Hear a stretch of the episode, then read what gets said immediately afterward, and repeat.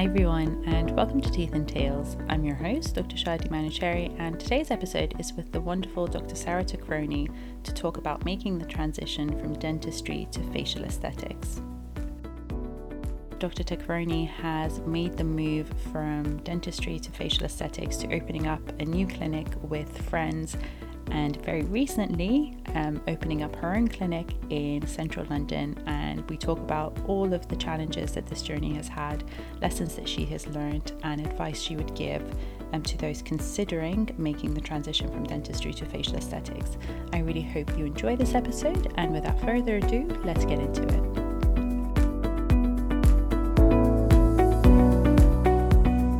Hi, Sarah. Thank you so much for joining me today. How are you? I'm good, thank you. How are you? I'm very well, thank you. I feel like we've been waiting for this episode and this conversation for a very long time. So I'm very happy that we're finally doing this. I am glad too. We have been. I feel like it's been over a year. A long time. It has. It has. I think you had everything going on with the clinic and you were like, maybe in April I'll have more time. And I think yeah. that was April last year. time flies. Yeah. finally, finally made the time.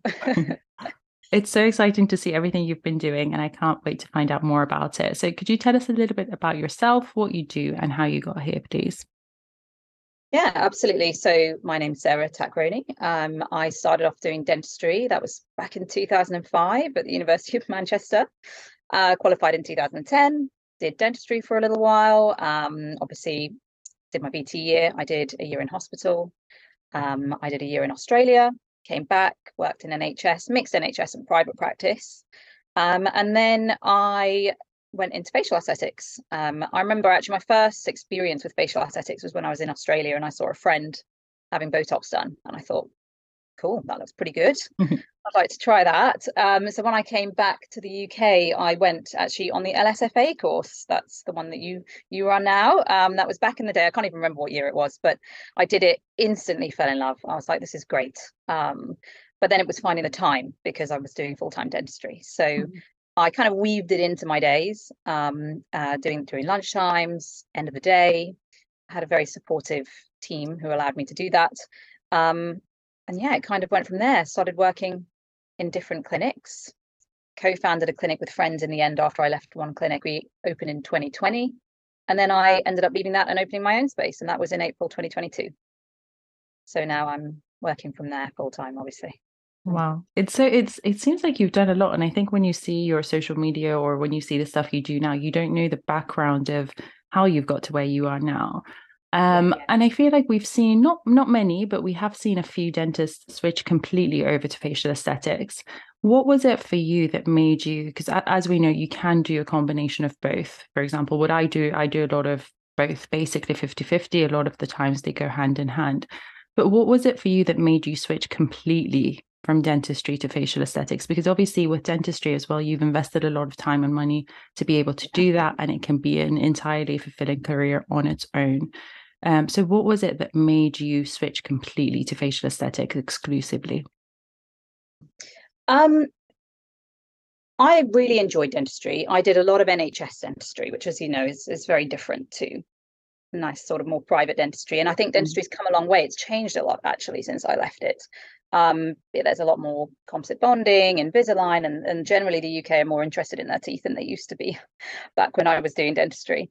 Um, so I think had it been what it is now, you know, back then when I left, it would have been a harder decision because there was a lot more. It's a lot more aesthetics focused, I would say now than maybe it was then. Mm-hmm. Um, but I got to a point I was doing both. I was doing both dentistry and aesthetics, and aesthetics was really taking off. Um, and word of mouth was spreading. I, I was finding myself overstretched, and I think I reached burnout point.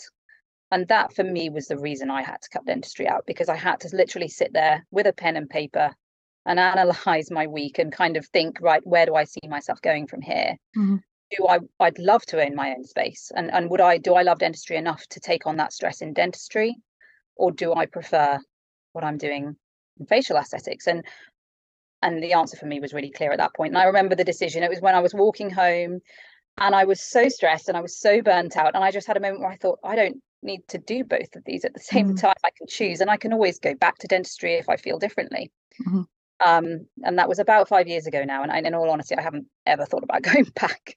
I haven't missed it at all. But I, you know, I enjoyed dentistry. I was good at it. But this for me was what really made me excited. I loved the industry of aesthetics. That's really good to hear because I feel like when you look back and know that you don't actually have any regrets, that's a positive place to be. And that's how you know, I guess, you've made the right decision.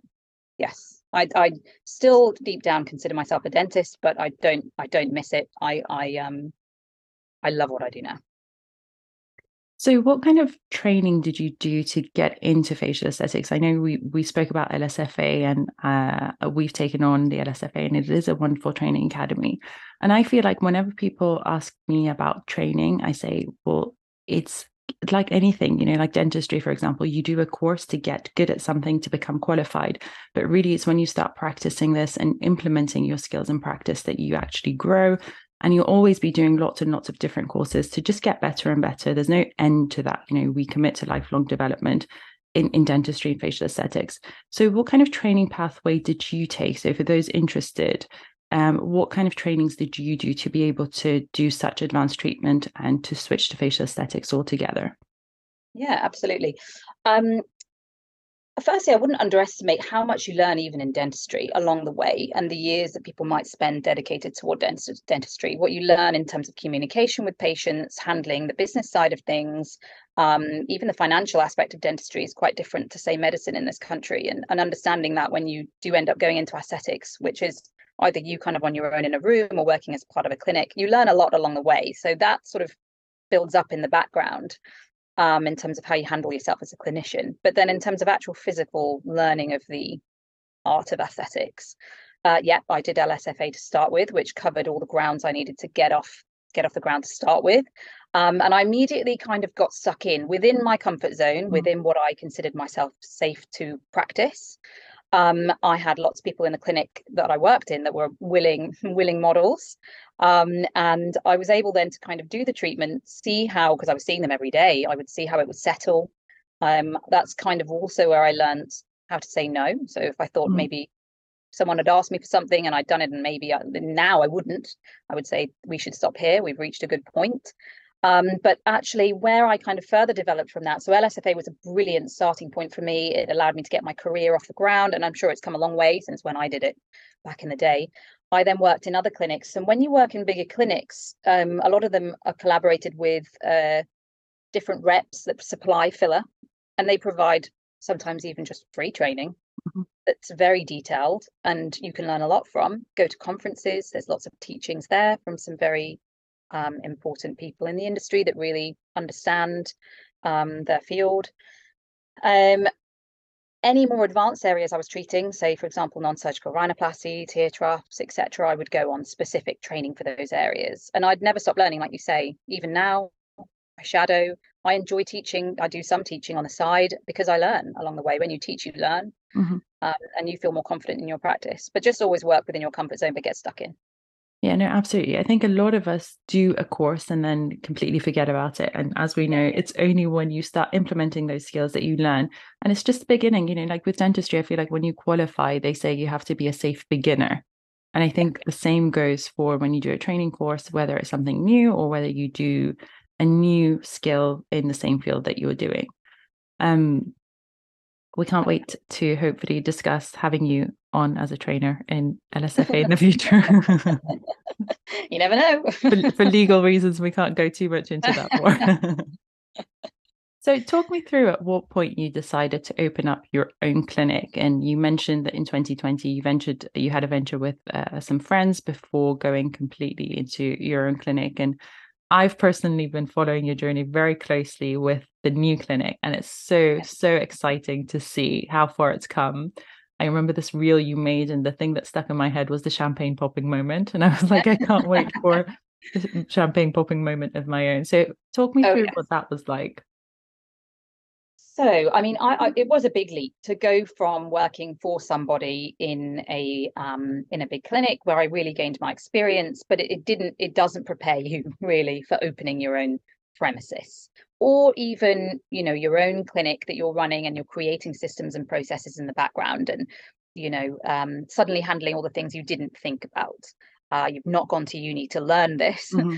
you're really learning as you go and trying not to make any mistakes that are you know stressful grave errors but um, I, I left a clinic i was working at a very big clinic on harley street and co-founded a clinic with two friends that were also working at that clinic um, and and that was that was very exciting aside from the fact that we started in 2020 so we just got a nice space renovated it. It was only one room but you know in london that's that's expensive as it is. And then uh, we had to close just like everybody. oh, so um, we did a, I did a lot of virtual consultations and it was adapting you know it was um, doing what you can getting yourself set up for when you are allowed to open.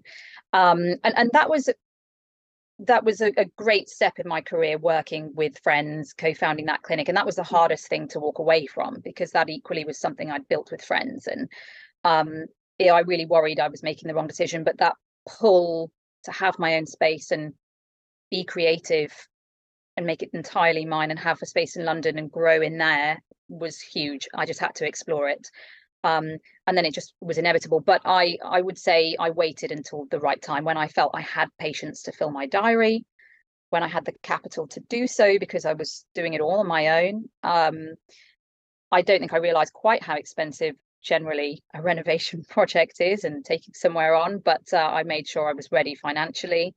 And i had i have a good support network around me in terms of i have friends in dentistry that have opened practices that i was able to bounce ideas off and speak to. So yeah i think having mentors that can guide you a little bit through that is really helpful. And talk me through what it's like speaking, working with friends, because um, different people will have different opinions about this. Um, that you know, businesses can ruin your friendships, and so far, my experience has been entirely positive. Um, my co-director at the London School of Facial Aesthetics, uh, Christina, is also my best friend, and so far, it's only been positive things. Um, but there are challenges that you have to really try and overcome and have systems in place to sort of have your business hat on and your friendship hat on. So, what was that like for you? Did you run into any sticky ground or was it all pretty positive?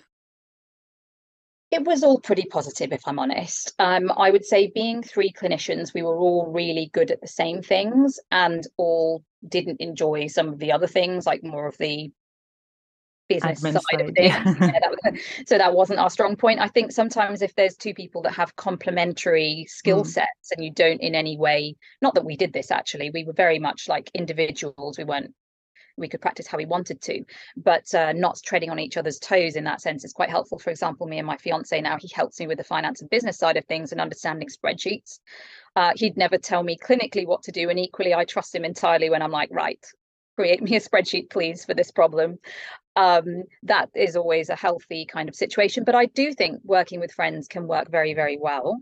Um, formalizing things is probably the easiest way to overcome awkwardness. So having meetings that are like, right, we've got our business hat on now, we're talking business, and making it quite practical and pragmatic rather than letting emotions or friendships kind of make that awkward. So if you have those systems in place, then that can be helpful along the way. Sometimes it works it just works with friends and it works really really well. So there's no hard and fast rules really. I guess it's the same with family. A lot of people say don't work with family but especially and i think dentistry there's a lot of family businesses with you know entire families someone's at reception someone's a clinician someone's doing the admin side of things. So i think it all depends but when it works it works really really well um, yeah. in my personal opinion. So Agreed. You've decided that you want to open up on your own um, you've gone through i feel like if you've opened in 2020 and you've overcome that pandemic and that completely unknown situation then you're a bit stronger a yeah. lot stronger take on anything so what was it like from the moment you decided to open up your own space to actually practically doing it because it's one thing having this idea in mind mm. but actually this is what i'm i'm finding that your skill set is clinical and this non-clinical side of things is an entirely different profession that other people do. So you're suddenly having to have two completely different skill sets. The clinical side of things is difficult enough as it is and then you have to deal with the other side of things which can be so so complicated especially in central london with all the regulations and everything we have to be mindful of. So what was that like for you um, it was challenging because I was doing it alongside trying to run my clinic that I was already had going on. Um, I was navigating walking away from something that I was a bit like, am I making the right decision? Um, and then at the same time, like you say, completely new territory in terms of everything. Opening a premises in London is stressful. I, would say I had some professional help. I had a team that helped me um, acquire my premises. That helped. And the money I spent on them doing it, I saved in terms of being able to continue with my clinical hours. I saved in terms of negotiating a good deal over the course of 10 to 15 years what my what my long lease is. So whilst yes, it costs money, you only you know you pay that money once you acquire the, the space and you get a good deal. And i don't mm. think i would have navigated it the way i did on my like there's just no way. They really understood the ins and outs um, and made sure it would be something that works for me as well as find me a space. I mean i really kind of just had to turn up and view the spaces and they did all the searching. So that helps. So i would say invest a bit of money in someone helping you acquire a space. For me that worked um, I would speak to people about their experiences in terms of opening spaces. Who did they use in terms of the build, maybe the interior design? Um, because if they've had a good experience, chances are that's a team you can rely on. Um, and just anticipate it to probably feel quite uncomfortable don't expect it to feel easy. It's going to feel hard. You're going to have moments where you think, oh my God, what am I doing? Why am I making my life so much harder? You're probably going to have sleepless nights, you know, and um, and that's okay. And that kind of is how it feels. And just have people you speak to and bounce ideas off and them to be like, look, that's fine. It's meant to feel hard. Growth feels uncomfortable. It's not going to feel like this the whole time. Um, and actually spending the money on renovating a space. It's quite traumatic. It's, it's large sums of money and when it's your own and you've worked so hard for it and it's every you know it, it's it's quite scary and you think oh my god like am i ready for this? But that feeling goes away and it's well worth it. And um you know obviously stick to a budget but it, it, it, it uh, it's meant to feel quite uncomfortable. I remember the whole thing for me was very stressful and anxiety inducing but having people around me that had been through it was helpful that's reassuring to hear. And I love that you're on the other side of it now because I, I remember when I was speaking to you about doing the podcast and you were like, well, I've got a few things going on. And I was like, okay, th- this can wait. Like, I, I know you've got things going on. And yeah. alongside that, planning a wedding. And I feel like everything happens at the same time sometimes and you just have to ride yeah. the waves and just just go with it uh, that's actually really what i felt with opening a space it was like choreographing everything to come together at the same time for this grand opening date. And people sort of very quick on instagram to be like ta-da here's my amazing new space. Look at how incredible it is. But people don't show the struggle. And you know the struggle is real. And everyone goes through it. People don't just necessarily talk about it. I mean remember and even still it will come with its own stresses. Um, but really getting it from scratch to something is and then you have to run the ship. So you walk in, oh my god, now I've got to go in run this. but no, it does get easier, and it starts to feel like home. I feel like this is the thing I keep telling myself is that you're only going to feel this uncomfortable once because you've never done this before. Like, remember the first time you injected someone, the first time you held oh, a yeah. drill, like how scary that was.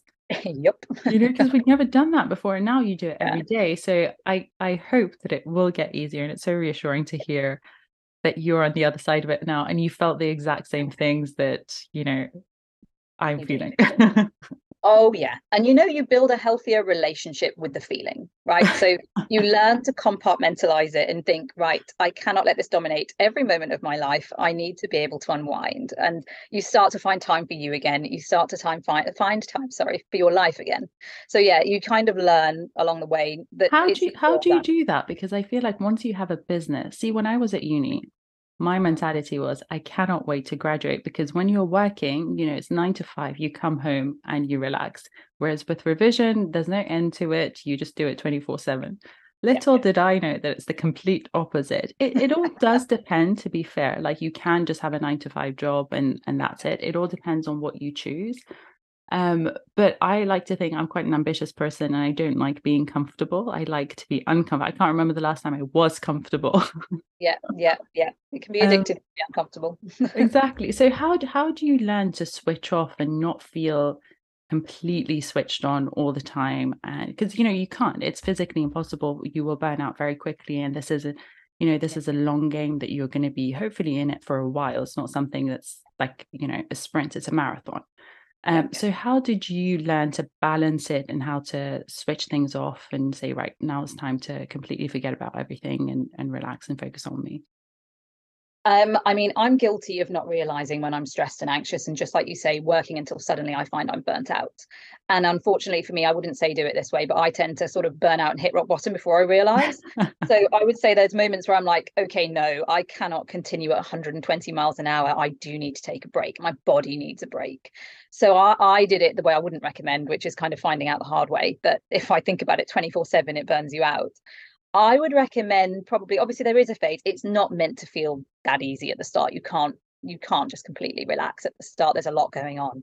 Um, and you feel like you're in a relay race because you're trying to run your business at the same time as trying to get something else off the ground and then you're just, you know, running again.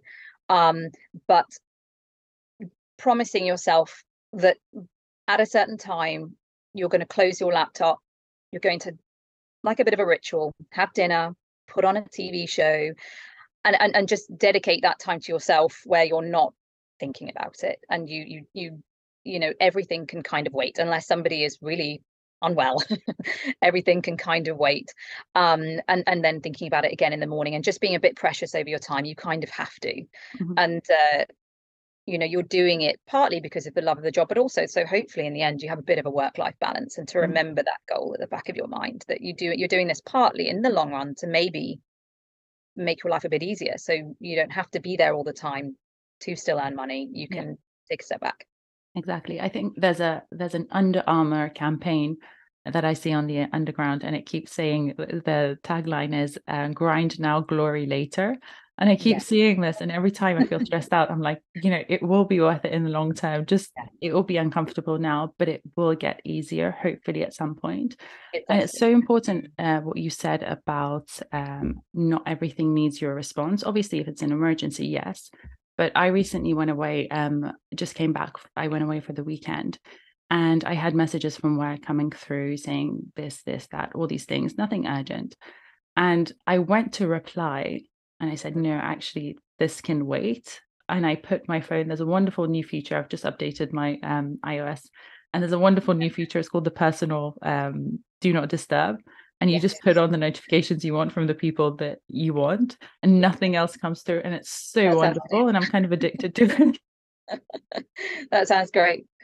But that's exactly it. Yeah. I think it's it's prioritizing you and, and your mental health um, and and you can't pour from an empty cup. So exactly. you know you need to be well you need to be focused when you're there and you can't do that if you're working 24 7 and nothing happens you know with these things you feel like it's the end of the world but actually it, it's fine as long as it's not urgent mm-hmm. obviously it's fine if you reply two days later people will understand like i have this thing where i feel like i can't have notifications i have to reply to every single thing that comes through but actually you don't you you can wait and people don't care people don't care as much as you think they do Yeah, yeah, exactly, exactly. Mm-hmm. And you know, if you have a team, they can reply. you know, they can reply to the emails and stuff. And and I think that's the, now I'm in a situation where I have, I'm really lucky. I've got an amazing team. They're trained up.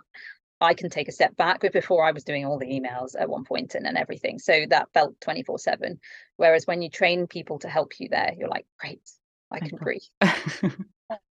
So, talk me through your social media and how it's helped your business because I feel like I've I've personally witnessed the progression of I feel like it was first the more personal Instagram and then it's become the clinic now.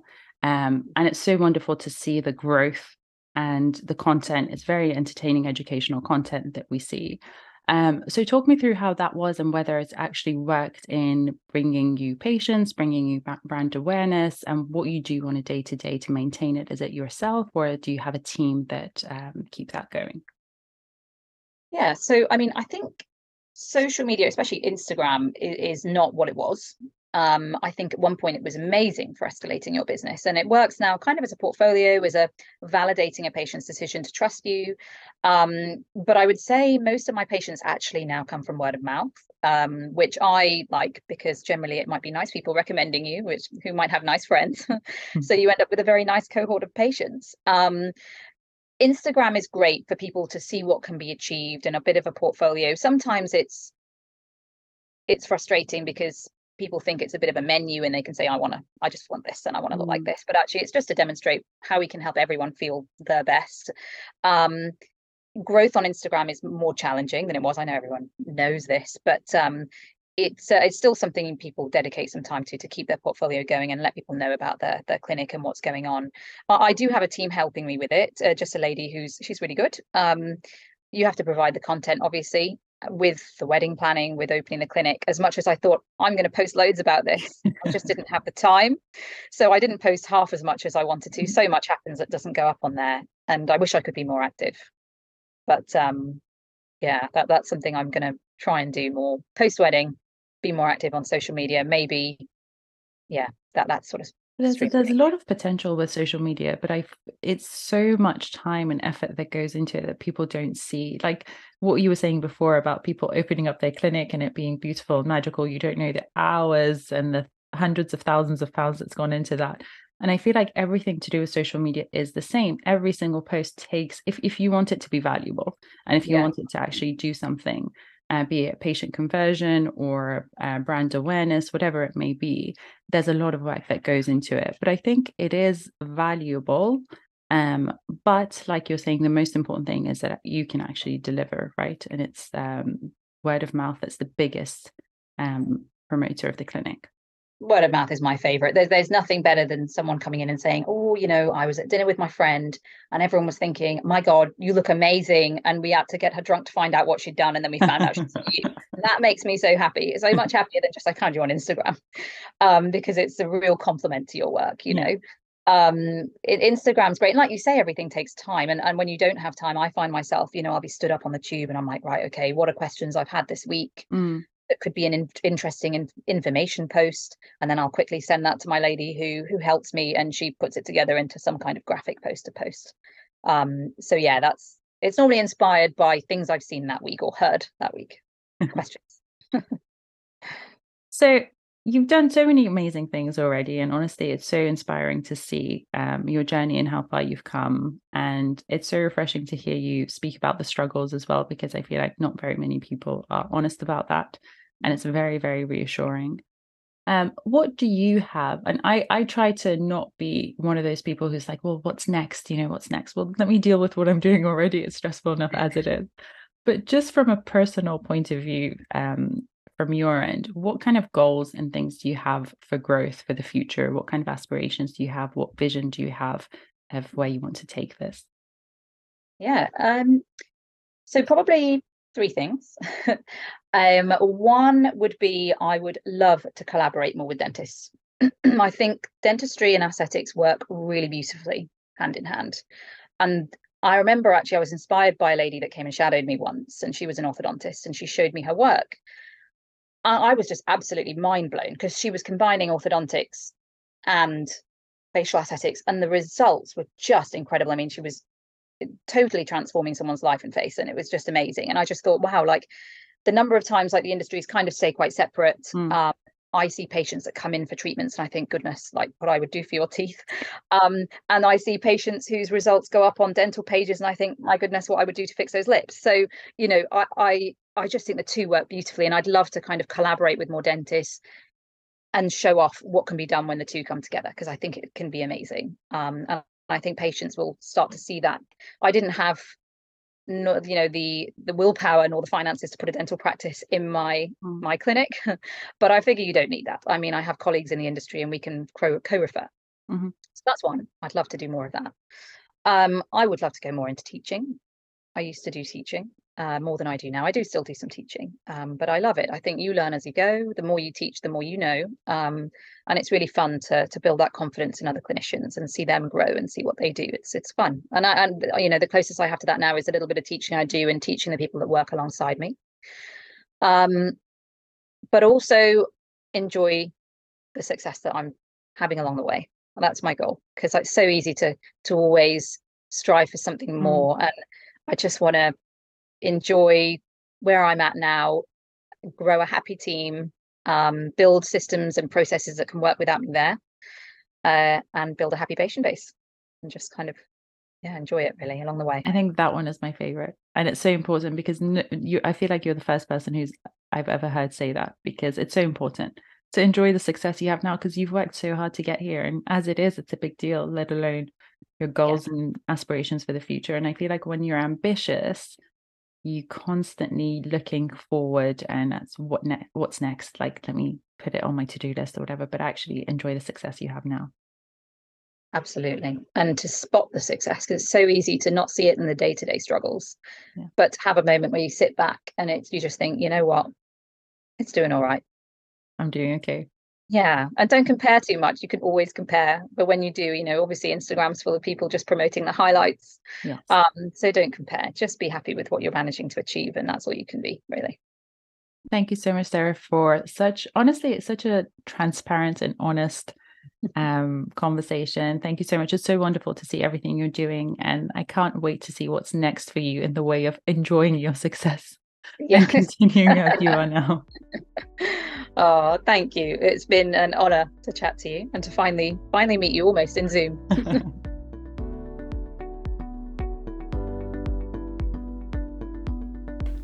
I really hope you've enjoyed this episode and hopefully learned a few things. I know I certainly did.